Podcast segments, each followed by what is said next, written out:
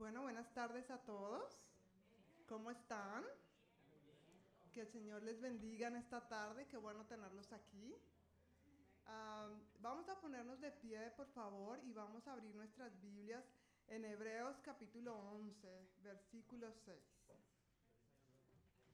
Hebreos capítulo 11, versículo 6. Y dice así, de hecho, sin fe es imposible agradar a Dios. Todo el que desea acercarse a Dios debe creer que Él existe y que Él recompensa a los que lo buscan con sinceridad. Amén. Me llama mucho la atención y esta semana estaba meditando en este versículo. Dice que sin fe es imposible agradar a Dios. Y una de las cosas que había en mi corazón que quiero compartir en este momento es que a veces las situaciones no nos dejan ver a Dios y a veces empiezan a ahogar nuestra fe. De pronto empezamos a pensar, bueno, Dios es real, realmente Dios va a contestar, va a cambiar esta situación. Pues hoy quiero que tú sepas que si esa es tu situación, Dios quiere llenar tu fe, quiere fortalecer tu fe en este día. Amén. Entonces quiero por favor invitarte a que cierres tus ojos por un momento, allí donde tú estás. Y si hay alguna situación en tu vida que tú estás diciendo, Señor, esta situación desafía mi fe. Esta situación está des- eh, debilitando mi fe. Que tú puedas decir, Señor, hoy decido confiar en ti. Que en este momento tú puedas cerrar tus ojos y tú puedas hablar allí con el Señor. Puedas entregar cualquier situación y declarar lo grande que Dios es. Amén. Gracias, Señor. Gracias, Señor, porque no hay nada imposible para ti, porque tú eres un Dios grande y poderoso, Señor. Y hoy queremos declarar que nosotros decidimos confiar en ti. Y pedimos, Señor, que tú fortalezcas nuestra fe, esa fe que mueve montañas, Señor. Creer que todo lo podemos en ti porque tú nos fortaleces, Señor. Que estamos firmes creyendo en todo lo que tú nos has dicho, Señor. Y que todo lo podemos en ti porque tú vives en nosotros, Padre. En el nombre de Jesús. Amén. Amén. Que mueve las montañas, yo lo puedo en Jesús.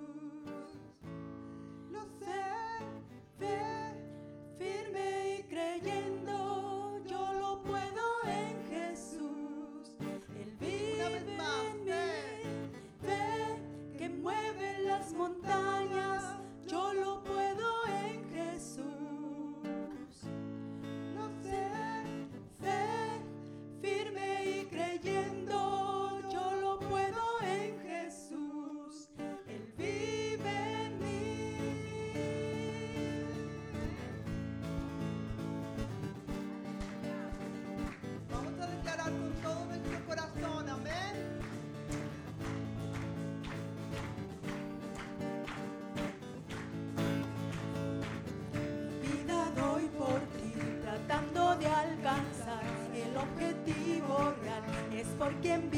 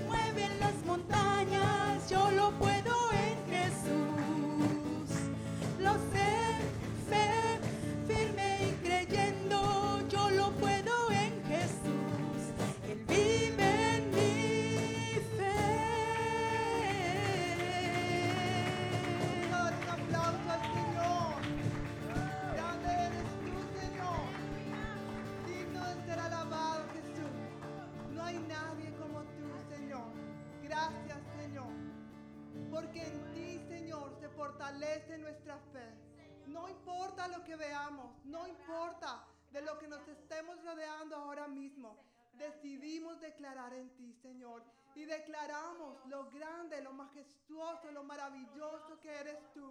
Tú eres un Dios grande. Tú eres un Dios fuerte. Y no hay nadie, Señor, que pueda compararse a ti. Por eso te damos toda la gloria y te damos la honra a ti. Y queremos declarar con todo nuestro corazón, con todo nuestro corazón, Señor, que no hay nadie como tú. Así que en este momento quiero animarte a que tú visualices cualquier situación y puedas cantar con todo tu corazón ahora mismo.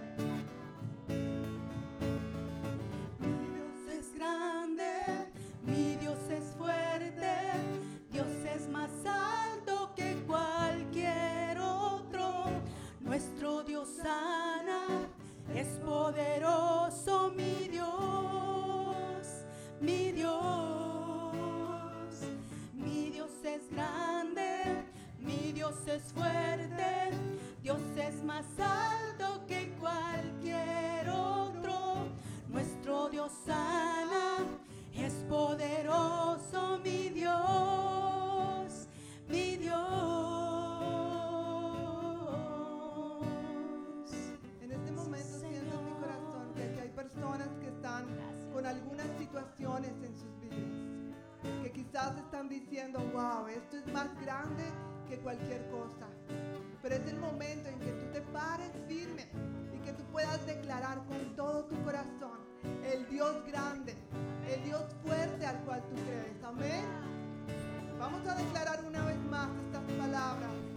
Mi Dios es grande, mi Dios es fuerte, Dios es más alto que cualquier otro.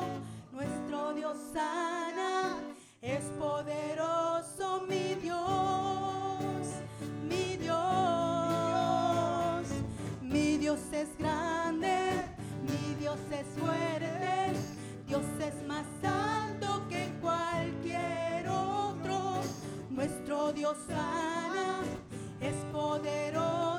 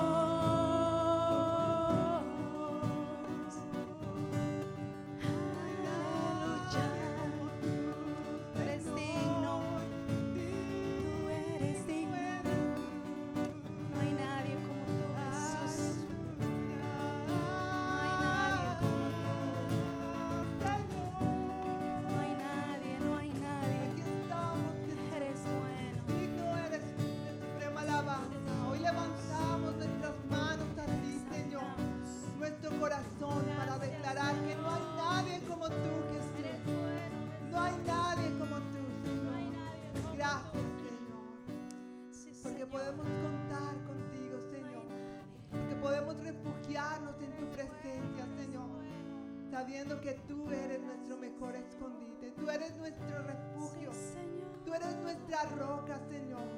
Aleluya, te adoramos, Señor. Grande eres.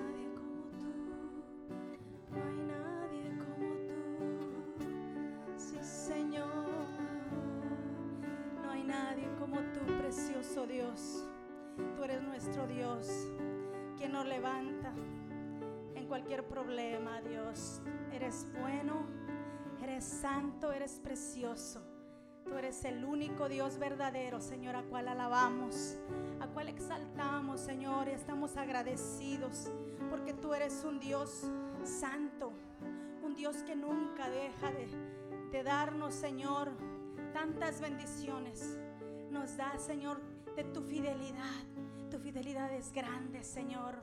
Es buena, agradable y perfecta, Señor. Tu misericordia, tu bondad, Señor.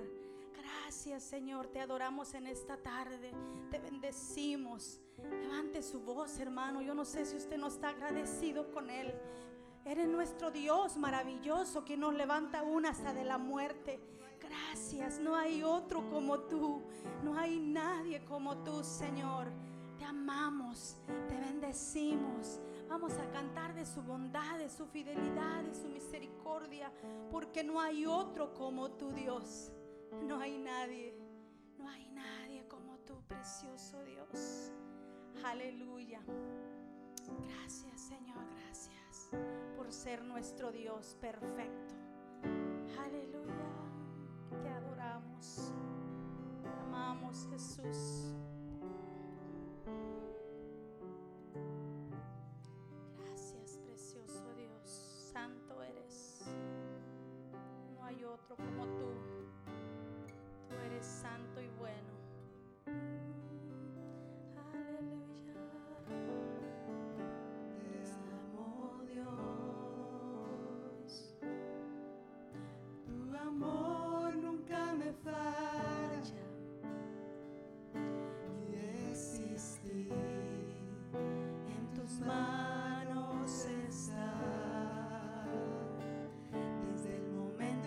despierto. Hasta el anochecer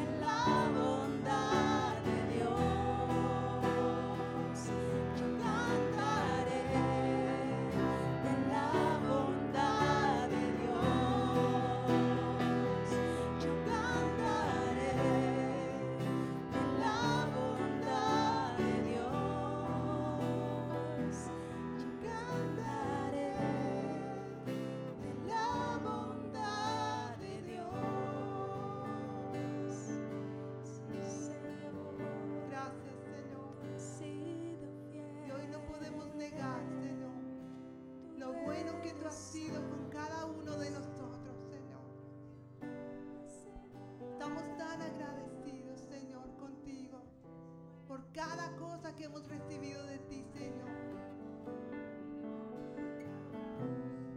No queremos ser ingratos, Señor, contigo. Por eso hoy queremos darte gracias. Gracias, Señor, por tu bondad. Gracias por tu misericordia.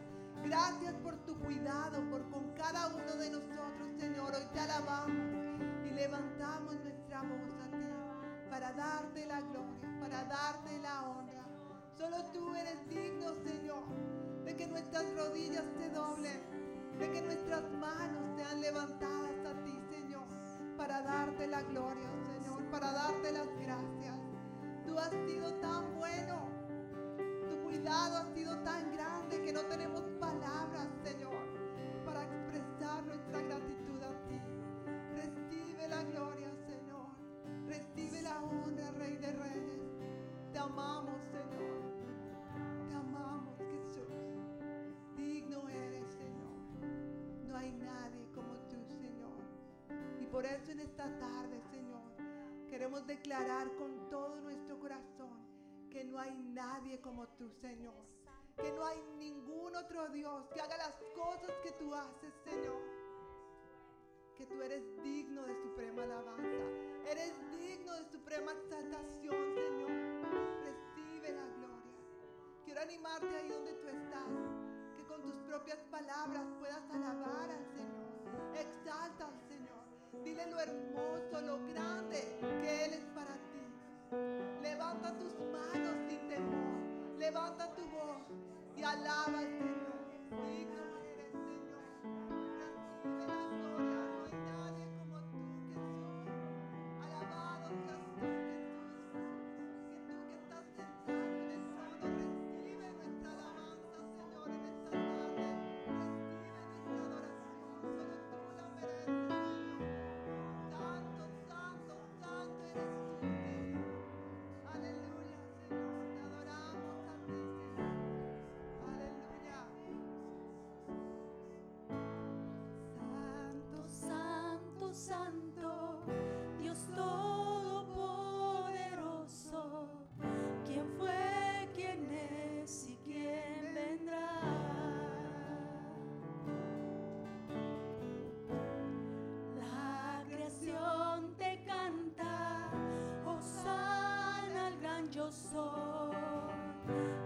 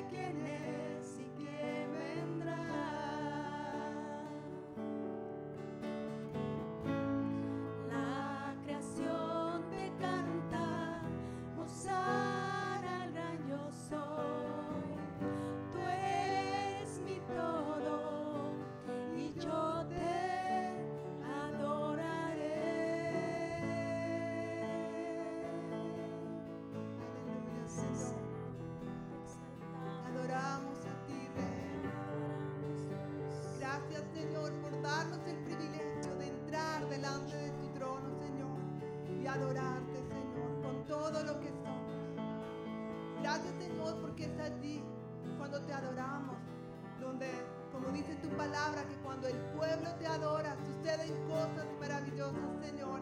Y hoy tenemos el privilegio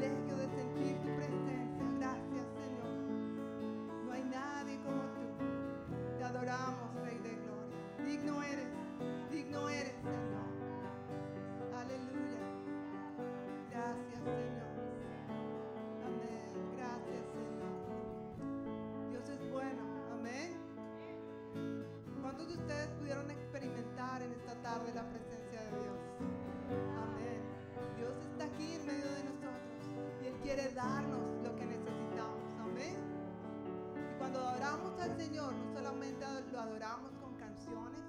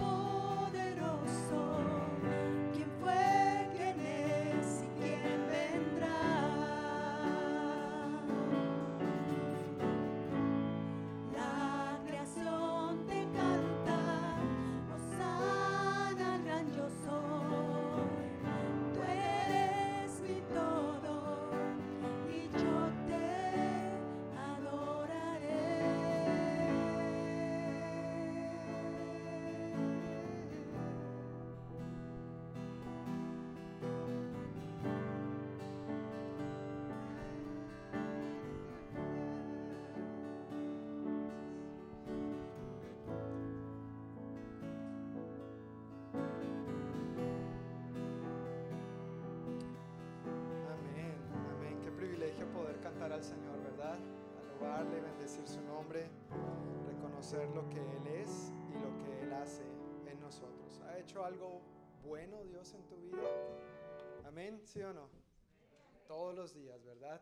Todos los días. Él es bueno, fiel, bondadoso, misericordioso y qué privilegio que podamos congregarnos para alabarle, para recibir su palabra, para ser iglesia. Eso es lo que somos, iglesia, ¿verdad? Pues pueden tomar asiento, mis hermanos. Yo creo que ya no crecen más. Bienvenidos a este servicio. Somos la congregación hispana de la iglesia del noroeste y quisiera saludar especialmente si hay alguien que hoy nos esté visitando por primera vez. Sí, yo sé de alguien que nos está visitando hoy por primera vez. La señora Elvira, ¿verdad? Elvira. Si levanta su manito. Bienvenida, bienvenida, hermana de Javier. La hermana mayor, no le voy a preguntar si el hermano menor se porta bien o no, pero vamos a dejarlo ahí, eso para después, en privado, en privado. Pero qué bueno que esté acompañándonos hoy, esperamos que sea bendecida y animada también al recibir la palabra de Dios. Y por supuesto todos los demás también, ¿verdad? Que seamos animados después de haber preparado nuestro corazón en la presencia del Señor, que nos dispongamos para recibir su palabra. Y hoy, antes de entrar en la palabra, tengo solamente un anuncio para compartir, pero primero quisiera preguntar si todos recibieron su hojita a la entrada. ¿Todos tienen una hojita? Sí, si no la tiene, por favor levante su mano porque queremos entregarle una. Eh, Lupita, Javier, y Mari, le falta por acá. Entonces, en esta hojita están las notas, el bosquejo resumido del sermón para que le den seguimiento. Y por el otro lado estamos retomando nuestro calendario de actividades, nuestros anuncios, entonces ahí pueden ver más o menos las actividades del mes, lo que tenemos semana a semana. Y lo que quisiera resaltar para el anuncio tiene que ver con la reunión de parejas que tendremos el próximo viernes 18 de febrero a las 7 de la noche. Ese viernes a las 7 de la noche tendremos un buen tiempo en parejas. Entonces, ¿cuántas parejas hay aquí? A ver, por favor, levante su mano. Déjela bien en alto, déjela bien en alto, para que después no reclamen que hmm, se me escapó, no sé, no, no, no, no, no. Entonces ya les tomamos foto, ya la pueden bajar. Pero para todas las parejas de la congregación y si conoces alguna pareja que quisieras invitar a venir a recibir ese tiempo de ánimo, de edificación en la palabra de Dios, vamos a pasarla bien chévere. Por supuesto queremos convivir, compartir, pero centrarnos también en la palabra de Dios. La Biblia nos dice que lo que nosotros sembramos, eso cosechamos. Entonces ahí les vamos dando un adelanto. Por eso nuestra enseñanza esa noche, esta reunión de parejas, le, hemos titulado Semillas, porque queremos sembrar buenas semillas, ¿no es cierto? Si queremos sembrar bien, si sembramos bien, entonces vamos a cosechar bien. Entonces vale la pena invertir en el matrimonio. Eso será el viernes 18 de febrero a las 7 de la noche en el salón de aquí al lado. No la cocina, yo sé que algunos están pensando en la cocina, en el de más al lado, en el banquet room, ¿sí? A las 7 de la noche nos reuniremos lo único que sí les estoy pidiendo el favor, y sé que la mayoría han recibido una tarjeta para tratar de hacer esto más personalizado, pero como siempre, les agradezco inmensamente en pro de, de que no tenga tantos nudos acá en la espalda a último minuto, les agradezco que se inscriban para poder organizar lo que vamos a hacer ese día. Necesitamos saber cuántas personas van a llegar y estar lo más preparados posibles para servirles de la mejor manera. ¿Está bien? Entonces, si está pensando en asistir, por favor, como siempre, en una hojita como estas, le voy a pedir que escriba el nombre suyo y el de su cónyuge y sus números de teléfono. Sí, el número de teléfono es solamente por si hay algún cambio o algo sucede, pues podamos comunicarnos fácil y rápidamente. Y esta hojita está allá a la entrada de la mesita de la capilla. Mi hermano Luis, si tú me ayudas, por favor, a recibir esta hojita y asegúrate de que nadie salga si no se ha inscrito. ¿Ok? Por favor, entonces ya saben, al final, al final recuerde por favor inscribirse ahí para que podamos ojalá de la mejor manera posible tener todos los detalles cuadrados en la medida de lo, de lo posible. ¿Me ayudan con eso, por favor? ¿Sí? ¿Sí? No, no, no, vuelvo a preguntar. ¿Me ayudan con eso, por favor? muy amables, muy amables. Diríamos en Bogotá, muy amable su merced, pero no estamos en Bogotá, Colombia. Pues hermanos, hoy estamos comenzando una nueva serie de enseñanzas que hemos llamado los planos, la iglesia que Dios está construyendo. Perdón, sí. Hasta dos, hasta dos. No, señora. No, no tenemos. A menos que alguno de los solteros aquí, ya que está escuchando la necesidad, ¿no es cierto?, se ofreciera dedocrática, digo, voluntariamente, a cuidar nuestros niños, pero no, no tenemos cuidado de niños. Por lo menos no programado. Perdón, ¿te referías a la noche de parejas o a hoy? Ah, ok.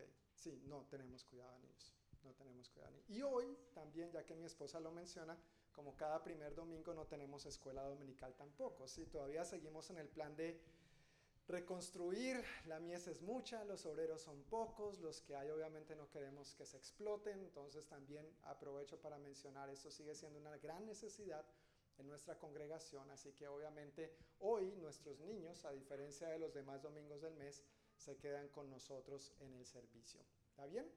Gracias por la pregunta y la aclaración.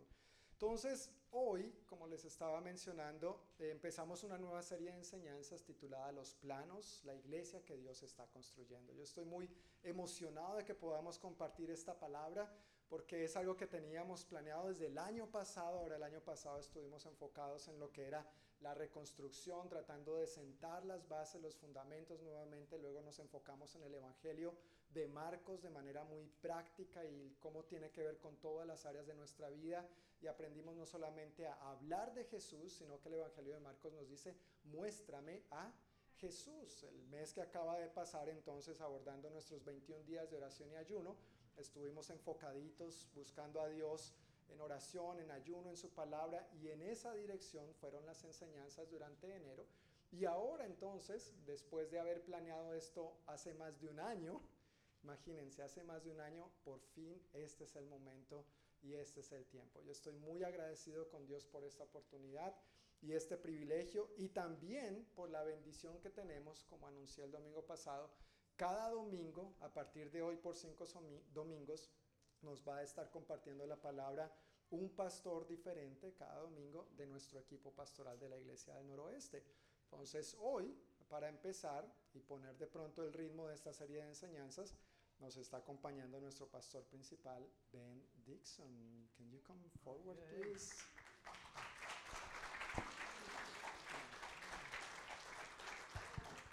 Good evening. Buenas noches. Uh, before we open the Bible, I wanted to make a comment real quickly. A- Antes de abrir nuestras Biblias, quiero hacer un comentario bien brevemente. Uh, first of all, I'm really glad to be with you tonight. So, Primero que todo, yo estoy muy contento de estar con ustedes esta noche. and I just want to tell you that Deanna and John Martinez are some of the most fantastic people that I know. Y solamente quiero decirles que John y Diana Martínez son de la gente más maravillosa que yo conozco. Lo está diciendo él. Lo está diciendo- no, no lo estoy diciendo yo. That's what you're saying. What did you say? That you, You that. You said it accurately. That you had to make sure you got to tell on yourself is good. Yes. Okay. No, I really believe that. I'm so thankful for John and Deanna and their family, and I'm thankful for this church. Lo, lo digo en serio. Estoy muy agradecido con Dios por John y Diana y su familia y esta iglesia. So before we uh, before we get into the word, could we just give it up for them? Could you just give them a round of applause? I just really love them so much. Thankful. Come on, man. Gracias. Gracias. All right, Gracias. now you're gonna have to pray for John because I might talk fast. Ahora van a tener que orar por John porque yo hablo And I- rápido. He talks fast too, but I talk pretty. I go pretty fast. Yo hablo rápido también, pero de, de verdad él habla rapidísimo. So hey, turn your Bibles to Matthew chapter 21. Entonces, si pueden abrir sus Biblias en Mateo capítulo 21, por favor. Tonight we're going to uh, begin in verse 12 to 17. We're gonna go in Matthew 21 there. Vamos a estar en los versículos 12 al 17 de Mateo 21. Uh, we're in a sermon series called The Blueprint. We're talking about the church that God is building. Estamos en nuestra serie de enseñanzas Los Planos, la iglesia que Dios está construyendo. And tonight's message is called A Church That Reaches Up in Prayer. That's what we're going to talk about tonight. Y el título del mensaje esta noche es Una iglesia que alcanza o se acerca a Dios en oración. And so I'm going to have John pray over the word tonight. Go ahead, John. Entonces vamos a orar para poner este tiempo una vez más en manos de Dios. Amén. Padre, agradecemos tu presencia con nosotros y venimos con un corazón humilde ante tu palabra, Señor, reconociendo que te necesitamos, necesitamos más de ti, necesitamos ser más como tú y anhelamos ser la iglesia que tú has planeado que seamos, Señor, caminar más de acuerdo a esos planos que tú ya has establecido para nosotros. Háblanos en esta noche, Señor. Ayúdanos a estar bien atentos y que salgamos de este lugar transformados por el poder de tu palabra y por el poder de tu espíritu obrando en nosotros y a través de nosotros. En el nombre de Jesús. Amén. Amén. At uh, Northwest Church, we have a mission statement. Does anybody know what that is? En la iglesia del noroeste tenemos una declaración de misión. ¿Alguien sabe cuál es Yeah. esta declaración? ¿Cuál es nuestra misión? So I'll tell you if you don't, but it's Northwest Church is on mission with Jesus to see the lost saved and disciples made. Voy a decírsela por si no la sabes, pero en la iglesia del noroeste estamos en misión con Jesús para ver a los perdidos salvados y discipulados. And so it's about evangelism, discipleship. Entonces es acerca de evangelismo y discipulado. And our ministry in our churches, they, we categorize what we do by four words. Y en nuestro ministerio, en nuestra iglesia, nosotros categorizamos esta misión por cuatro o en cuatro palabras. And those words are reach, restore, equip, and send. Esas cuatro palabras son alcanzar, restaurar, equipar y enviar. And so when we use these words, what we're saying is that everything that Jesus calls us to do are going to fall under these categories. These words are going to describe the ministry. Entonces, cuando hablamos de estas palabras, quiere decir que todo lo que nosotros hacemos y lo que el Señor quiere hacer caen en alguna de estas cuatro categorías, en alguna de estas cuatro palabras. So tonight we're talking about reach, and we're, we're going to describe it in two ways. Next week, he's going to talk about reaching out, but tonight we're going to talk about reaching up. Entonces, hoy vamos a comenzar con la primera, alcanzar, eh, pero vamos a partirla en dos. La primera es alcanzar a Dios y el próximo domingo vamos a ver alcanzar a otros, alcanzar hacia afuera. Because we believe what Jesus said, and that is that we ought to be a house of prayer. Porque nosotros creemos lo que Jesús dijo de que tenemos que ser una casa de oración. Now, I want to use a passage of scripture that we don't always look at, to be honest with you. Entonces vamos a ver esta noche un pasaje en la escritura que, para ser honesto con ustedes, no es uno de esos pasajes que prestamos mucha atención o que vemos muy seguido. When we think about Jesus, there are a lot of pictures throughout the Gospels. There are a lot of different pictures that we see him as and what he's like. Entonces cuando vemos a Jesús, pues hay muchas diferentes clases de imágenes que tenemos acerca de cómo es Jesús. Like you might think about Jesus washing people's feet, Entonces podemos ver o imaginarnos a Jesús, por ejemplo, lavando los pies, or like I taught this morning, Jesus teaching the multitudes. o como enseñé esta mañana, Jesús enseñando a las multitudes. Or how many of you love the fact that Jesus performs miracles and heals the sick? ¿A, a cuántos de ustedes les encantó que Jesús sanó a las multitudes e hizo milagros, verdad que sí? And the picture of Jesus in John 4 where he's with the woman at the well and nobody else was. Y la imagen que nos muestra Juan capítulo 4 de Jesús encontrándose con la mujer solamente sin nadie más alrededor.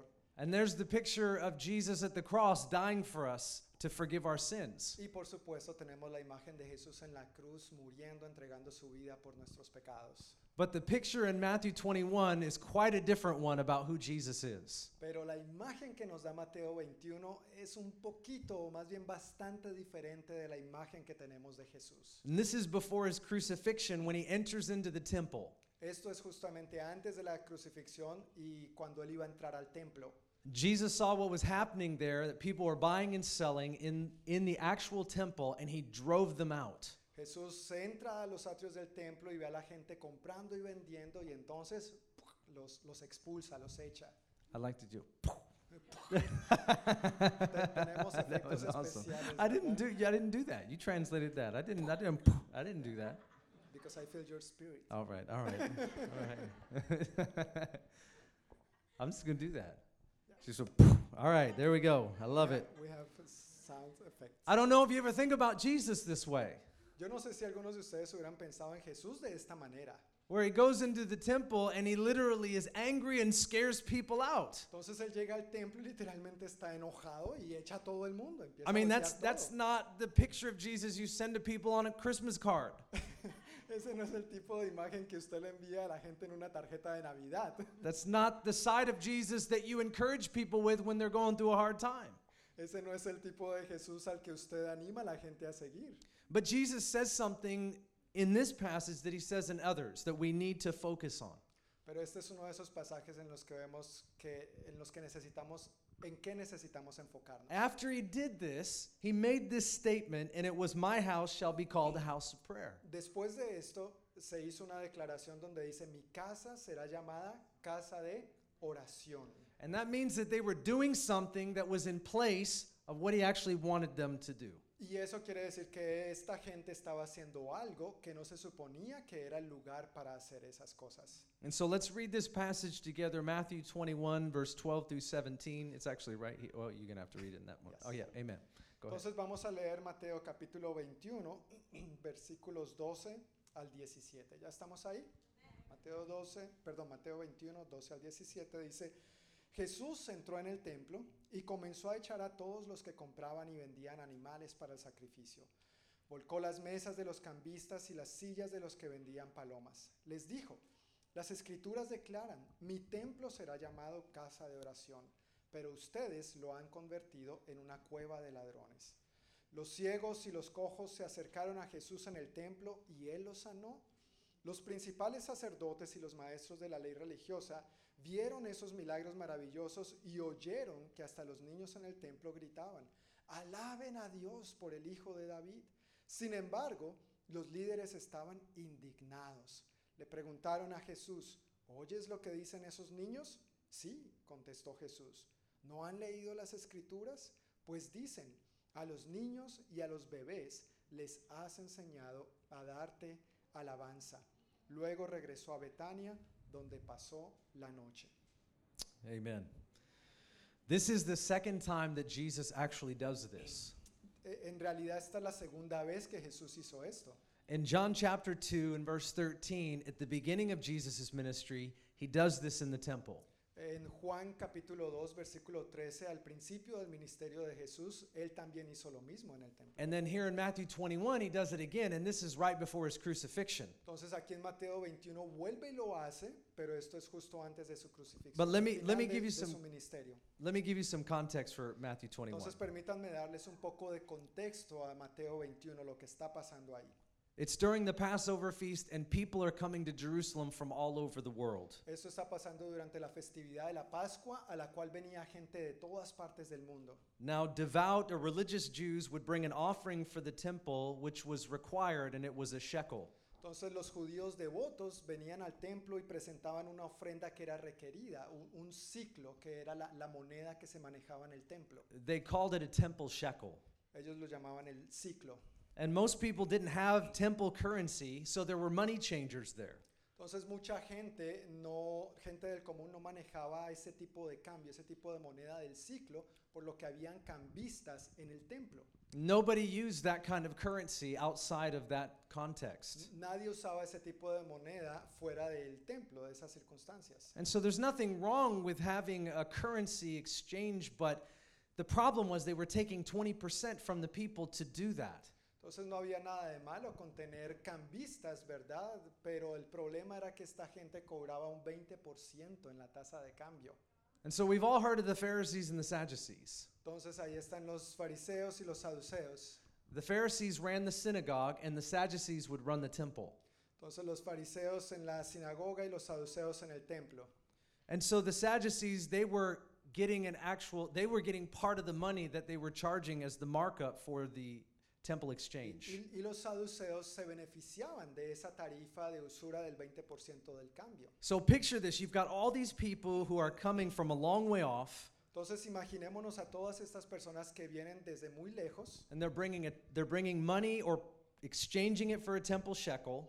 Y están trayendo dinero para tener el, el siclo, el dinero del templo. And they're also bringing a yearly sacrifice to the temple on behalf of their families to Yeah. atone for their sin. Y ellos también tienen que presentar un sacrificio anual en nombre o en representación de sus familias que les era requerido. And since they're coming from a long way away and they have to bring a kosher animal, a lot of times they have to buy an animal at the temple. Entonces ya que venían desde tan lejos, muchas veces no traían el animalito eh, puro para el sacrificio con ellos, sino que lo compraban en el templo. So even if they brought an animal, by the time they got him to the temple, sometimes the priest would say the animal wasn't kosher in order for their sacrifice. Entonces aún si ellos trajeran el animalito desde una larga distancia, cuando llegaban al templo el sacerdote diría, ah, lo siento, ese animalito no sirve, tienes que comprarlo aquí en el templo. So they had to buy another animal, and the priest or the priesthood and the Sadducees who were in charge of it, they were all profiting off of this, off of this enterprise. Entonces el- los sacerdotes se beneficiaban de todo este negocio.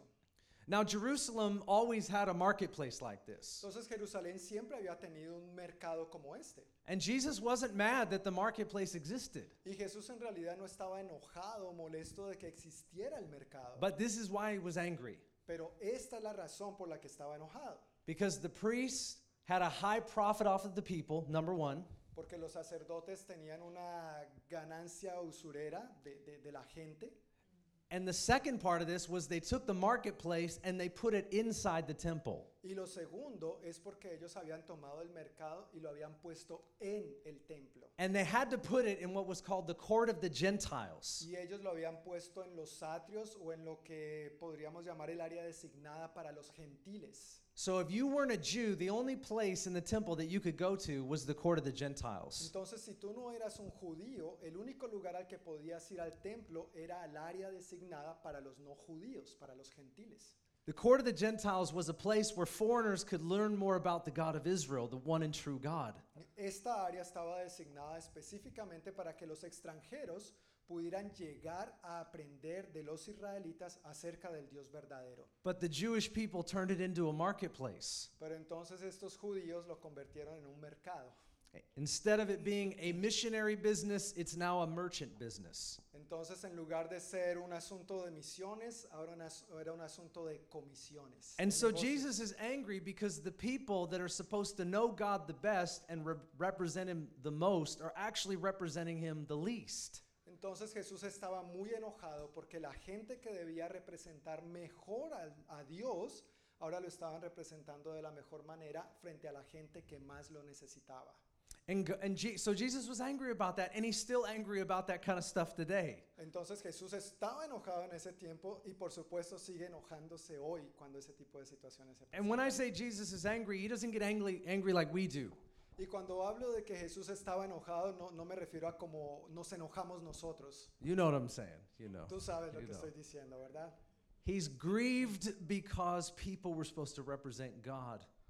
Él, él se entristeció porque la gente que debía representar a Dios no lo hacía. And so he rebuked this, Entonces él los reprendió, él censuró eso. and he drove this marketplace right out of the court of the Gentiles. Y ahí fue donde volcó And it, las mesas de los cambistas. Y del this passage, though, brings up a lot of points, and I want to just highlight a few for our time. pasaje trae muchos puntos a, lo a colación de lo que podemos hablar, pero solamente quiero resaltar algunos. The first thing is this um, in verse 13, Jesus says, The church, I'm saying it this way, the church is a house of prayer. Entonces en el versículo 13, el primer punto que quiero tratar, quiero decirlo de esta manera. Mi iglesia será llamada una iglesia, una casa de oración. And he literally says, It is written, My house shall be called a house of prayer, but you're making it a robber's den. Entonces Jesús literalmente dice, mi casa será llamada casa de oración, pero ustedes la han convertido en una cueva de ladrones. Now let's remember that the temple was the place of God's presence on earth. Ahora recordemos que el templo era o representaba la presencia de Dios en la tierra. So it wasn't about the building, it was about the presence of God. No, no se trataba en sí mismo o tanto del edificio del templo, sino de la presencia de Dios. Now, I'm not trying to take away from the truth of the temple, but I want to make a parallel that I think we can make for today. No, no estoy tratando de restar importancia o significado o entendimiento al templo, pero sí quiero hacer una comparación aquí. When Jesus says, My house shall be called a house of prayer, Cuando Jesús dijo, mi casa será llamada casa de oración, I think we could say that the culture of my father's house or the culture of the church of today, that which represents him, should carry the atmosphere or the environment of prayer, supplication, and petition. Yo creo que podemos decir en otras palabras, la casa de mi padre, lo, lo que lo representa a él, debe llevar en sí, debe cargar consigo un aroma de oración, de súplica y de petición. Like, if the church is good at anything, it should be prayer. Si la iglesia va a ser algo va a ser buena en algo, debe ser en qué? En oración. And so, this is why we say that we're a people who reach up to God in prayer because this is the essence of what we must be. Por eso es que nosotros decimos que somos una iglesia que alcanzamos a Dios en oración, porque es la esencia de lo que nosotros somos y debemos ser. I meet a lot of Christians, and sometimes I wonder if the frustration that we have of the wickedness of our times is really a lack of prayer. A veces me pregunto y me imagino si de pronto la la So- sorry. la falta de, de- la falta de entendimiento que tenemos respecto a, la, a lo que es la iglesia, a lo que es el templo del Señor, es lo que nos hace eh, frustrarnos respecto a la maldad en nuestra tierra y en nuestro mundo. Do you believe God hears your prayers? ¿Tú crees que Dios escucha tus oraciones? You believe God hears us when we pray together tonight? ¿Tú crees que Dios so- escuchó cuando oramos juntos esta noche? Are we just are we just doing some? Re- I, li- I like you in the back. I see you. Yes, I see that right there. She was giving me the thumb. Me gusta. Yeah, amen. Con el dedito arriba. Are we just are we just talking to the wall? ¿O solamente le estamos hablando a la pared? Is God a powerful God? And it, does He love us? When we talk to Him, He moves. Is that? Do you believe that? Amen. Dios I don't think I don't Dios think we Dios poderoso. Cuando le hablamos, Él nos responde. Yeah, I don't think we gathered to just sort of hang out and act like religion works, you know. Yo no pienso que simplemente nos reunimos para actuar como gente religiosa y ya. And we have a rich history as Christians to look back in the Bible and see that the people of God prayed and God showed up in power. Y nosotros tenemos una historia bien rica de que cuando la gente de Dios le buscó en oración, Dios se manifestó en poder. And Jesus did not say, My house will be a house of preaching. Jesús no dijo, mi casa será llamada una casa de predicación. He didn't say, My house would be a house of music. Él no dijo, será una casa de música. It wouldn't be a house of just fellowship. Él no dijo, será solamente una casa de convivio. Those things are great. We need those things. Todas esas cosas son geniales y las necesitamos. But he said, My house is a house of prayer. Pero él dijo, mi casa será llamada casa de oración. In Acts chapter 2, the church was born in a prayer meeting. En Hechos capítulo 2 vemos que la iglesia nació de una reunión de oración. It says then they were in the upper room and they were praying. Dice que estaban en lo que llamamos el aposento alto, el cuarto de arriba, y estaban orando. And the Holy Spirit came in power. Y el Espíritu Santo vino en poder. In Acts chapter 4, Peter and John were arrested and they were warned to not speak in the name of Jesus. En Hechos capítulo 4, Pedro y Juan fueron advertidos de no hablar, de no predicar más al- en el nombre de Jesús. And the first thing they did when they got out of jail was go to a prayer meeting. Y lo primero que ellos hicieron en cuanto salieron de la cárcel fue ir a la reunión de oración. In Acts chapter 9, God spoke to a man named Ananias. En Hechos capítulo 9, Dios le habló a un hombre llamado Ananías. And the Bible says that while he was praying, the Holy Spirit spoke to him and said, Go pray for a man named Saul. Y mientras él estaba orando, el Espíritu Santo vino y le habló y le dijo, mira, ve y ora sobre este hombre llamado Saúl. That Saul. man Saul became Paul. Y este Saulo es el que se convirtió en Pablo. And the Bible says that when Ananias prayed for him, scales fell off of his eyes and he could see. Y la Biblia dice que mientras Ananías oraba, eh, cayeron escamas de los ojos de Pablo y entonces pudo ver. He became the greatest apostle the world has ever seen. Él vino a convertirse en el apóstol más grandioso que nuestro mundo ha visto. Do you see the connection of prayer though? ¿Ves la conexión de oración en todo esto?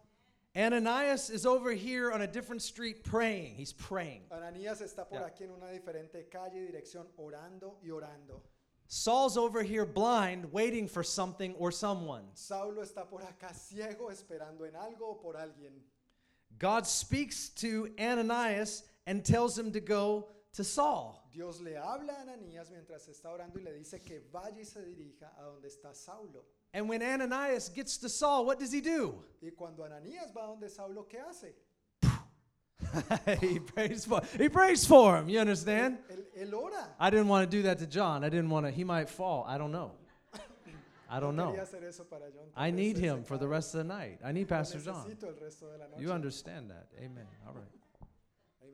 Do you see prayer all over the Bible? Tú, ves oración por toda la Biblia. In 1 Timothy chapter 2, Paul talks to Timothy, who's the young pastor of, of a church in Ephesus. En 1 de Timoteo capítulo 2, el apóstol Pablo le escribe al joven pastor Timoteo, el pastor de la iglesia en Éfeso, And he says this to him. He says, First of all, pray for everyone in authority. y dice, primero que todo, Timoteo, ora por todos aquellos que están en autoridad.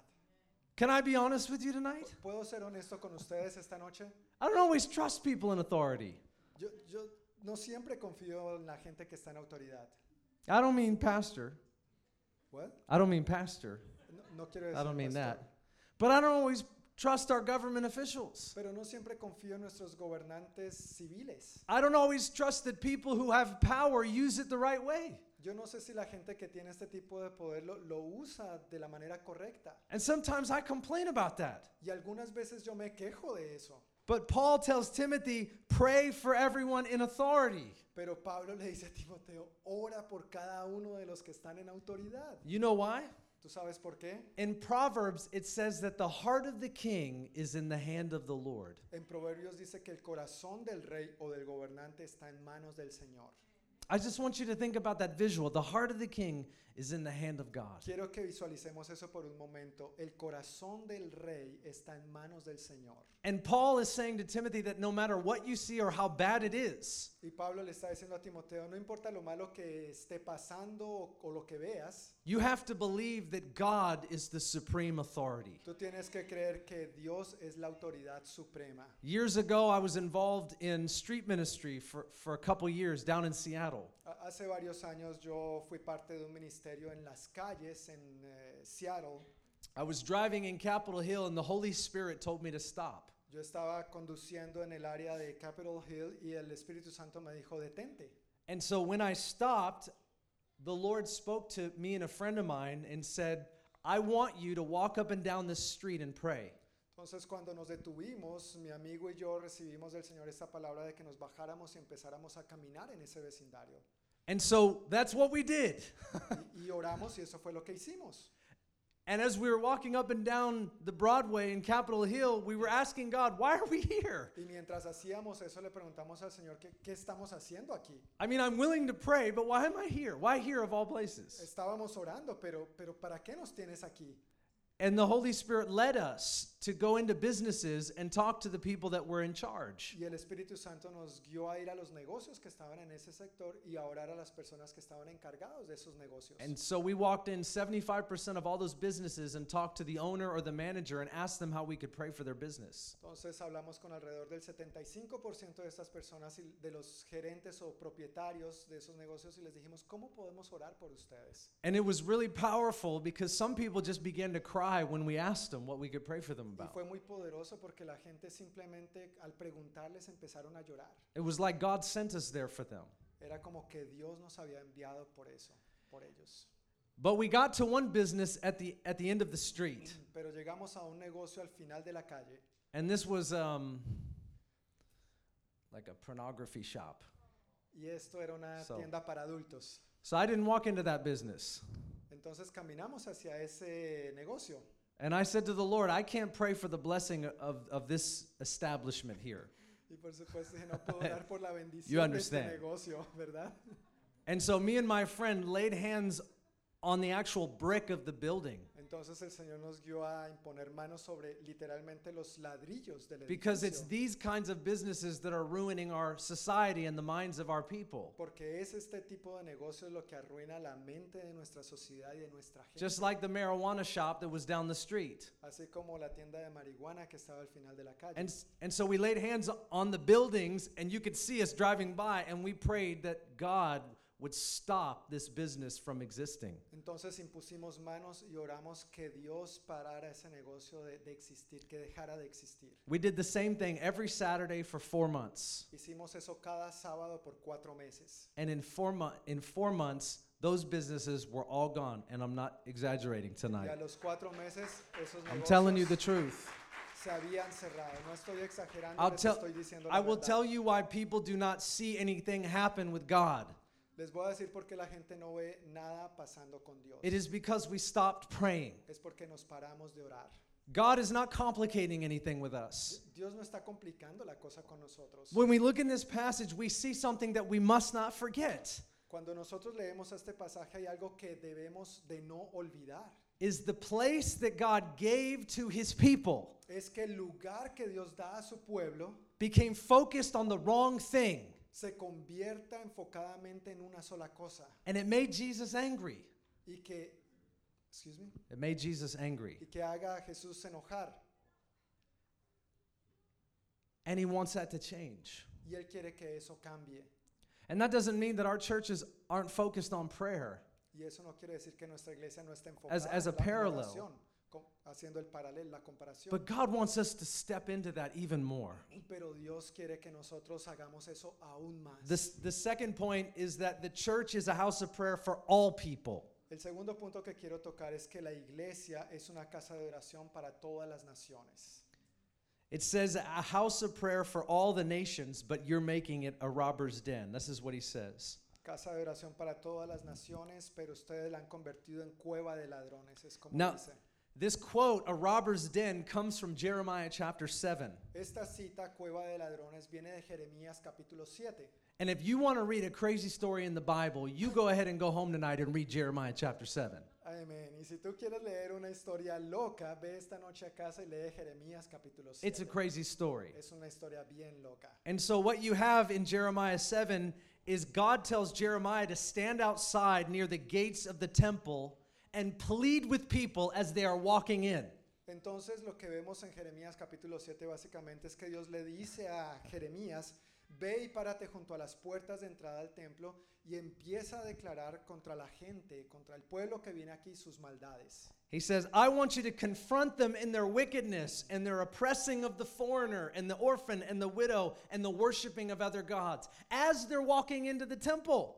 Quiero que les confrontes por sus maldades. Mientras van entrando al templo, que les confrontes por la maldad de oprimir al extranjero, al huérfano, a la viuda. Would you like to be Jeremiah? ¿Te gustaría ser Jeremías? That would be like me standing out here outside while everybody's walking into church. Eso sería como pararse ahí mientras todo el mundo está entrando a este edificio And as everybody walks in with a smile on their face, y mientras todo el mundo está con una sonrisa, I start to confront them of all of their sin. empezar a confrontarles todo su pecado. That's what God told Jeremiah to do. Eso es lo que Dios le dijo a Jeremías que tenía que hacer. He's saying you're co- you're coming you're coming into the temple and you're saying you want to worship God, Y ustedes están entrando a este templo, pero dicen que vienen a adorar a Dios, but your whole life is about everything else. pero toda su vida es, tiene que ver con todo lo demás menos con Dios. So the people of Judah falsely trusted that them coming to the temple and doing what they were doing was somehow covering up all of the rest of their life. Entonces la gente del pueblo de Judá estaba tratando el templo como un agüero, que al,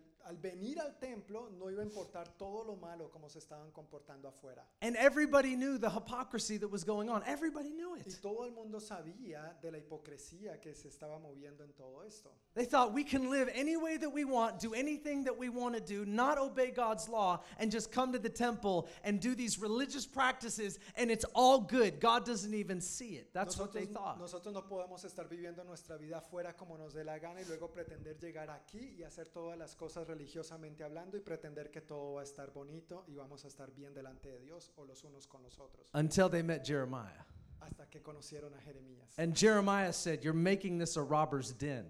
Entonces Jeremías es el que les dice, ustedes están haciendo de este lugar una cueva de ladrones. And now Jesus is inside the temple and he's getting rid of everything in the court of the Gentiles and he's saying, You're making this a robber's den. Entonces ahora vemos a Jesús en el área designada del templo para los gentiles, volcando las mesas y diciéndoles, ustedes han convertido esto en una cueva de ladrones. And I believe that this can happen even to us. Friends, I believe it can happen to us if we're not careful. Y yo pienso sinceramente que esto podría pasarnos a nosotros si no somos cuidadosos. The church is a place, it's a people of prayer for all people. This is what it is. It's supposed to be an environment and an atmosphere of prayer where God moves as his people pray. La iglesia es un lugar, un pueblo, un grupo de personas que le permite a Dios moverse en la medida que este pueblo ore. It's a place for every tribe, nation, kindred, and language. For God to hear all of us pray. Es un lugar para, cada, para que cada tribu, nación, pueblo y gente de todo idioma encuentre a Dios y reciba lo que Dios tiene para ellos. But when the people of God get in the way of what God is doing, then we cease to lead the way of where God wants to go. Pero cuando el pueblo de Dios se interpone en lo que Dios está haciendo, entonces el pueblo de Dios deja de mostrar este camino que Dios quiere que nosotros modelemos. Friends, we are a people of prayer. Amigos, nosotros somos gente de oración. You don't have to be a theologian, Tú no tienes que ser un teólogo, but we all have to learn to call on God. pero todos tenemos que saber cómo orar, llamar a Dios. If there's anything we're good at, it's got to be prayer. Si es algo en lo que tenemos que ser buenos, es en orar. Amén. Because when we pray as a people, we're saying, God, I don't have, but you do. Porque cuando nosotros oramos, lo que hacemos es, Señor, yo no tengo, yo no puedo, pero tú sí. It's just like when we get saved. It's like, I'm a sinner and you're a savior. Es como cuando estamos en nuestra condición de pecadores. Yo soy un pecador, pero tú eres Right. el Salvador. I've got sin, you've got forgiveness. Yo he pecado, pero tú obtuviste para mí el perdón. I've got sickness and you've got healing. Yo me enfermo, pero tú ganaste para mí salud. I got problems and torment, and you have deliverance. Yo me he ganado problemas y más problemas, pero tú has ganado para mí libertad. And God's a good father, and He wants to hear us and answer our prayers. Y. Dios es un buen padre que quiere escuchar y responder a nuestras oraciones. The third point is this El tercer punto es este. A house of prayer releases the healing power of Jesus. Una casa de oración libera, suelta, desata la sanidad de Jesús. Look at this passage in verse 14.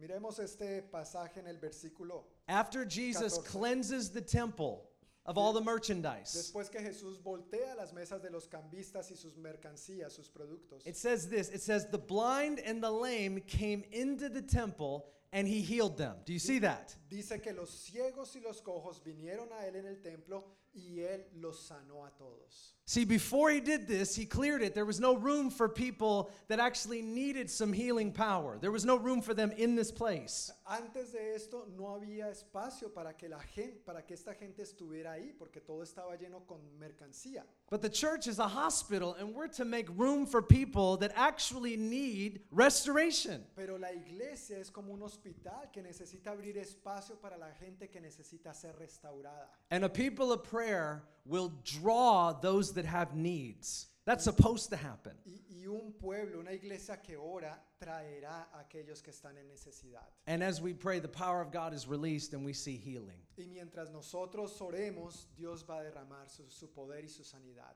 One time I was preaching at a church uh, quite a ways from here. En, en una ocasión yo estaba predicando en otra iglesia hace un tiempo And as I was preaching, there was a bunch of people in the back row, and they were really distracting. They were they were they were loud, and they were really they were really distracting while I was preaching. y mientras yo estaba predicando había un grupito de personas en la última fila que estaban siendo de mucha distracción, estaban haciendo ruido y siendo de distracción para los demás. And it got under my skin a little bit. You know, it it, it, it made me a little upset. Y, y eso me molestó un poco. I didn't do that though. I did not I did not do that. No hice esto, But I was feeling a certain kind of way, and and and but I prayed about. I said, Lord, give me your heart for these people. pero yo oré le dije, Señor, dame tu corazón para estas personas. And so I was, I, it was a big sanctuary, so I was walking down the middle aisle all the way to the back door. Entonces era un santuario bien grande y al final me dirigí hacia el fondo del santuario. And there was a this big group of people that were those that were doing that, and the Holy Spirit spoke to me for one of the girls that was a part of that group. Entonces, mientras caminaba, el Espíritu Santo me dirigió hacia una de las jovencitas que era parte de este grupo. And this is literally what he said to me. He said, I am going to restore her relationship with her sister and bring healing to them right now. Y esto fue lo que escuché. Just like that. Esto fue lo que escuché al Señor decirme. Voy a traer sanidad y restauración a la relación de ella con su hermana. It was because I was praying for them, even though they were being distractive and even though they were annoying me, I started to pray for them. And this is what God said to me for her. Y aunque ellos estaban siendo de mucha distracción y realmente me estaban molestando, pero porque oré, esta fue la palabra que recibí de Dios para que orara por ella. So I thought to myself, well, I need, I need to go talk to this woman. Entonces me dije, bueno, And debería I- hablar con esta mujer. I walked right up to her and I told her exactly what I just told you that God wants to restore your relationship, your sister, and bring healing to you right now. Y me dirigí hacia ella y le dije lo que les acabo de decir, que Dios me dijo que va a traer sanidad y restauración a, tu- a la relación tuya con tu hermana. And so she started crying and she walked away. Y ella empezó a llorar y se fue.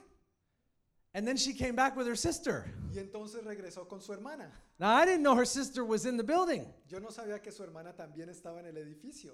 But as she was crying, she came back, brought her sister, and they were literally huddled around me. And I began to pray and lay hands on both of them.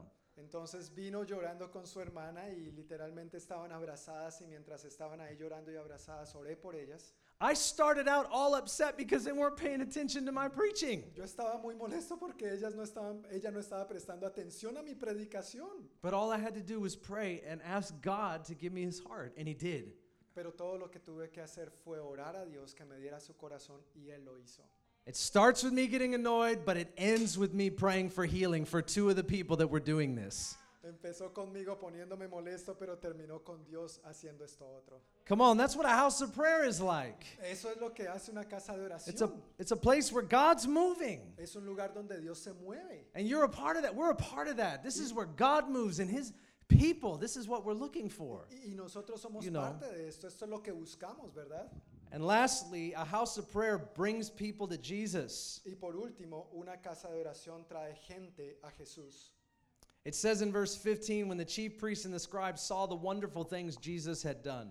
En el versículo 15 nos dice lo que los principales sacerdotes describen acerca de las cosas maravillosas que Jesús acababa de hacer. It says everybody around the temple began to, to cry out, Hosanna to the Son of David. Todo el mundo en el templo y alrededor del templo empezó a gritar, Osana al Hijo de David. Now everybody is glorifying Jesus, calling him Son of David, which is another term that he's the Messiah. Entonces todo el mundo estaba glorificando a Jesús y llamándole el Hijo de David, lo cual es otro término para decir que era el Mesías prometido. And all of the priests and the scribes and the Sadducees were stripped of all their glory because everybody is bringing glory to Jesus. Entonces todos los sacerdotes, los fariseos, los escribas, los saduceos fueron despojados de toda gloria porque el único que merece ser glorificado es Jesús. A house of prayer will liberate people, Una casa de oración libera a la gente, but a place of religion will do nothing.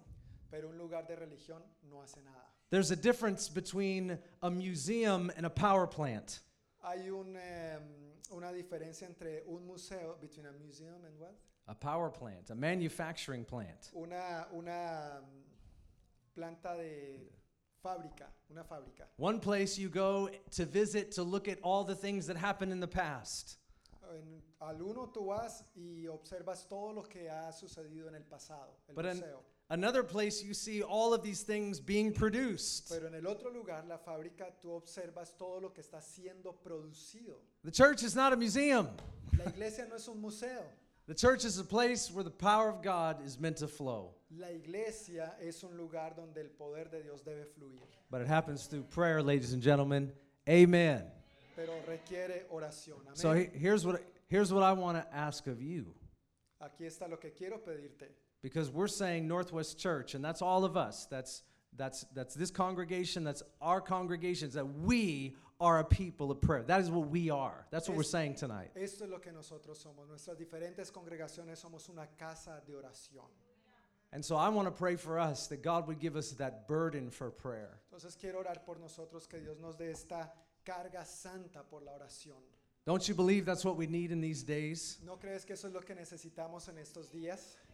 I was praying for you today, Yo estaba orando por ustedes hoy and it's an honor to, s- to speak with you. y es un honor eh, hablarles. And I apologize that it, it- you know, you guys are translating for me, and that's a privilege. So thank you, because it takes a lot longer for you to listen to me. So thank, thank you for that. Me disculpo, Thank you. pero agradezco la Yeah. oportunidad de recibir la traducción porque sé que toma más tiempo. I get so I get so frustrated. I just want to speak in Spanish, and I can't, John. I just I just can't do it, man. Podría you estar know. muy frustrado, quisiera hablar en español, pero no puedo, no But you deserve that, you know. So thank you. For, it's an honor, If- you know, the way that I see it, that you would uh, let me take the extra time. So thank you. Entonces, muchas You know. gracias por permitirme tomar el tiempo extra. But I want to I want to tell you, I was praying for you because maybe the best thing that I would bring tonight is is a prayer. Eh, pero permítanme orar porque tal vez la mejor cosa que puedo hacer hoy es orar. And so I, I, I believe I heard the Lord give me some words of knowledge, and, and so I'm just gonna, I'm just gonna pray for you uh, really quickly, and I'm gonna ask John to translate at a certain time. But let me just pray for a moment, and then, I, then I'm gonna ask him to translate. Is that cool? Is that all right?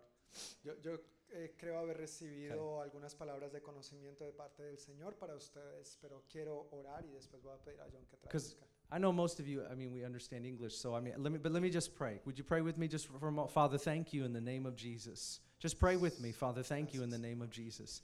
Holy Spirit, we pray that you would come. I pray that you would come in power. Lord, we've, we've talked about what the word says, and this is what we desire. So I pray that you would pour out your presence and that you would give us a burden.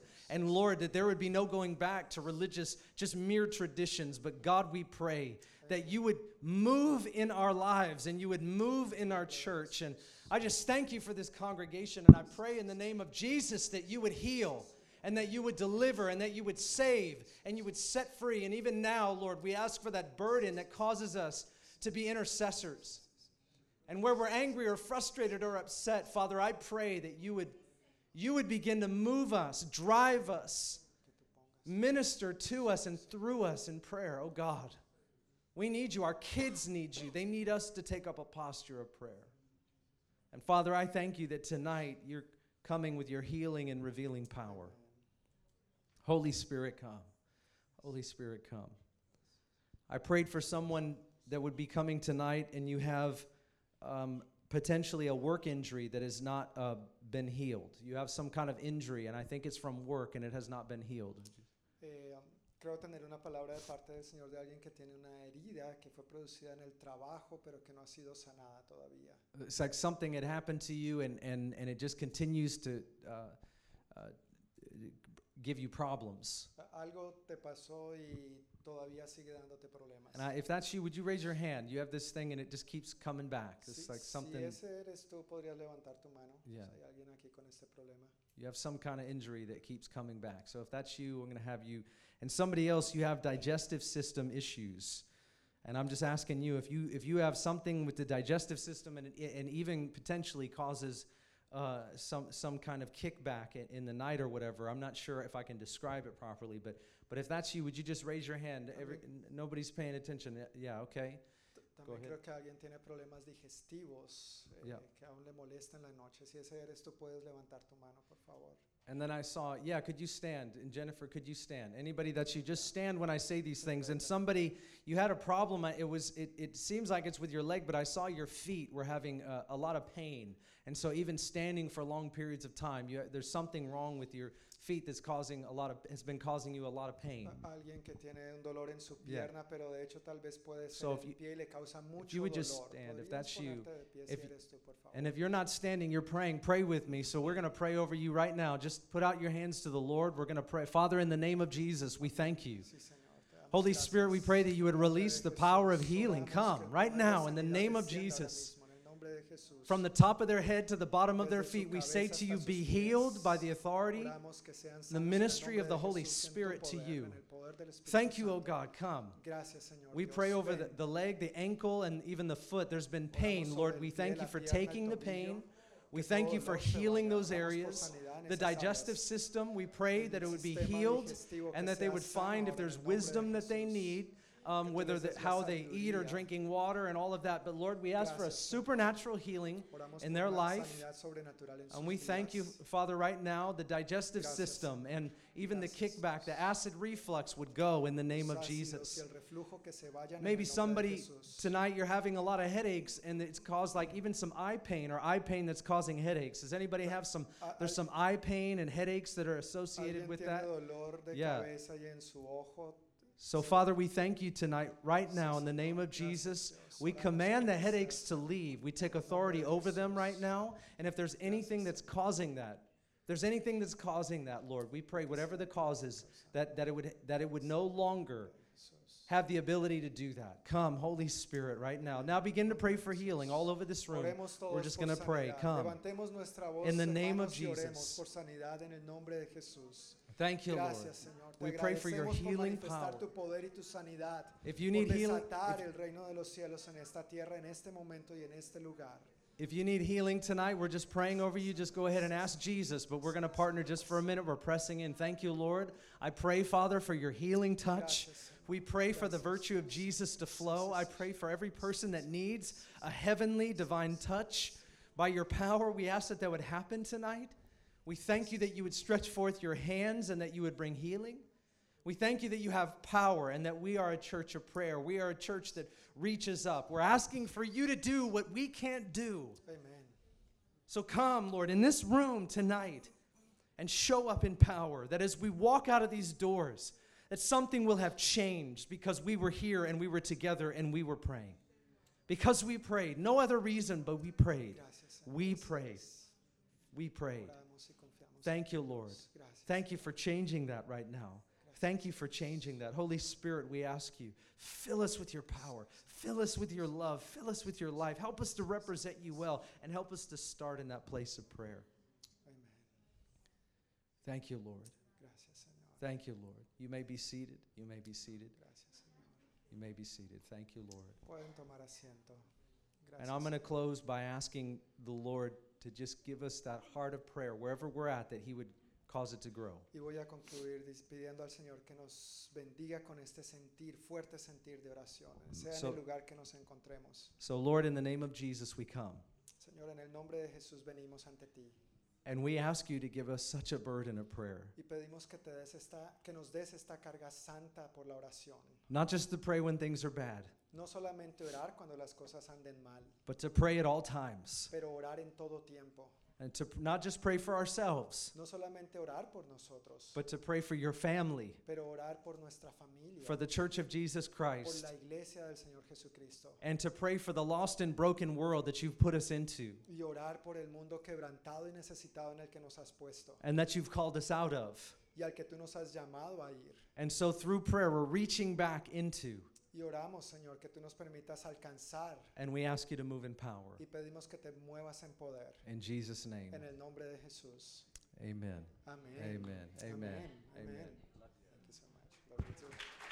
Thank you.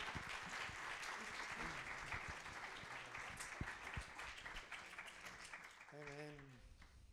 Agradecidos con el pastor Ben. Sí, verdad, que qué bendición. Él tiene que salir, tiene otro compromiso. Pero gracias a Dios por la buena palabra con que el Señor nos ha refrescado esta noche, ¿verdad? Y que seamos animados. Yo creo que después de este mes que hemos tenido de ayuno y oración, el Señor nos sigue guiando a perseverar y a caminar. Tal vez durante el tiempo de oración y ayuno no vimos ciertas cosas en las que teníamos expectativas, pero yo creo que la palabra que hoy recibimos es Dios diciéndonos, mantente firme, yo estoy obrando. Amén, mantente firme, yo estoy obrando. Y varios obviamente recibimos una palabra de parte de Dios, entonces salgamos con esta convicción, esta sanidad, este milagro, esta confianza de que Dios ha escuchado nuestro corazón. Hoy como cada primer domingo, y precisamente al ministrar sanidad, recordamos y celebramos como iglesia local eh, lo que el Señor hizo por nosotros. Tomamos juntos la Santa Cena.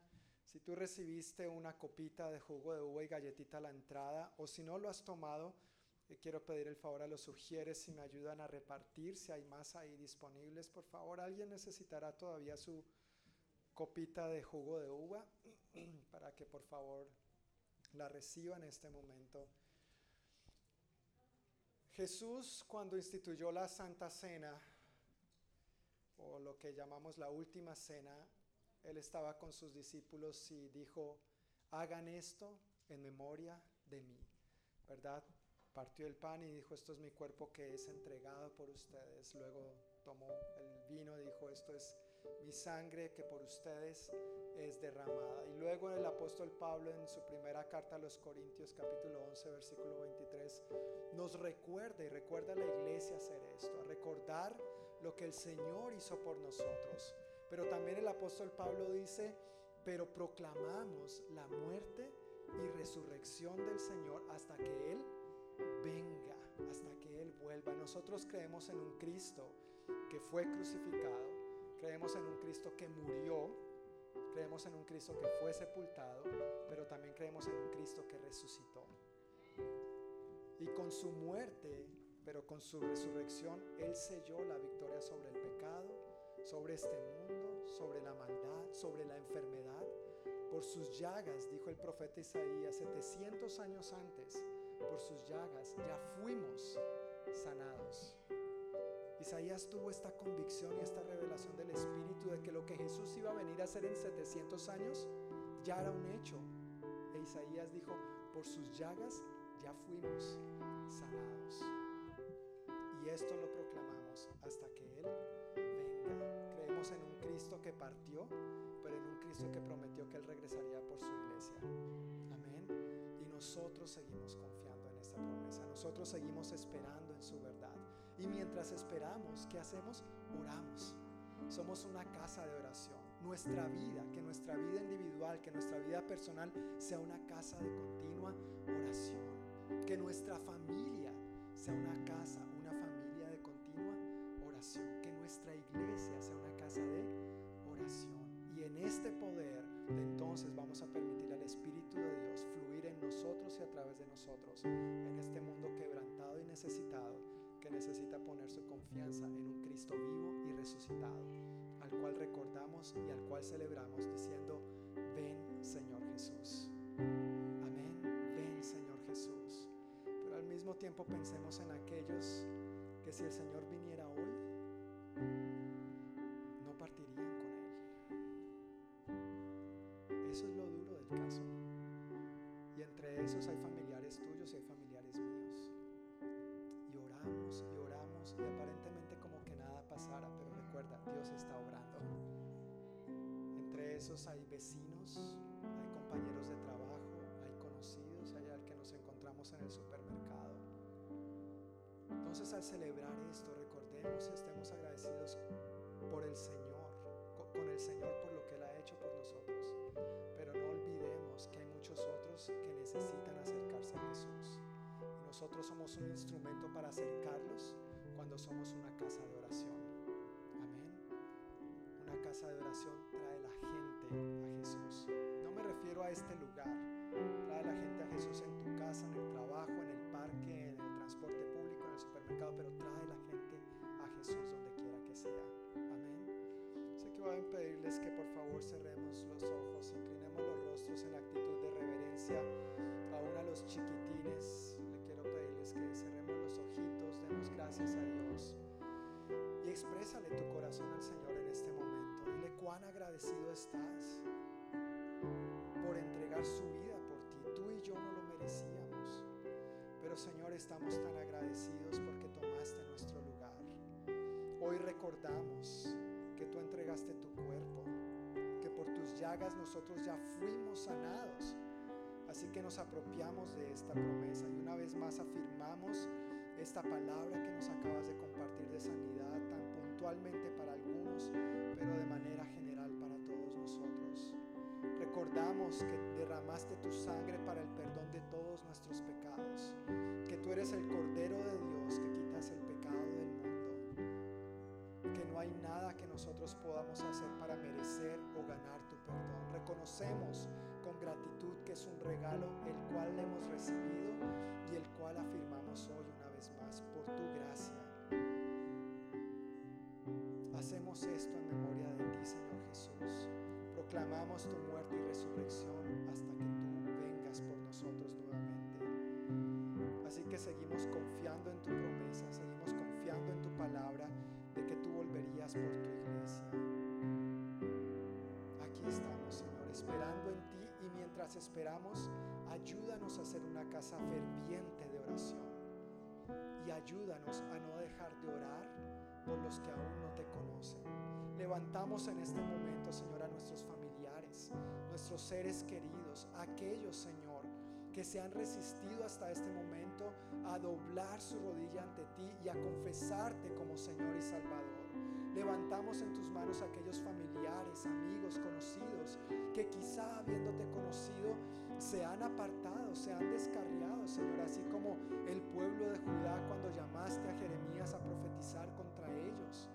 Los levantamos en oración pidiendo que en tu gracia y en tu misericordia toque sus corazones, Señor, que ellos vuelvan a ti.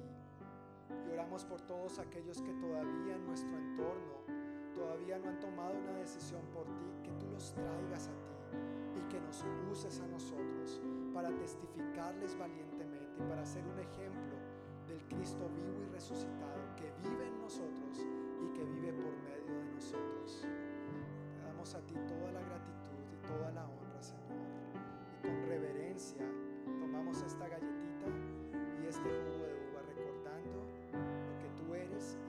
has hecho por nosotros. En el nombre de Jesús. Amén. Podemos tomar la galletita y tomar el jugo de uva.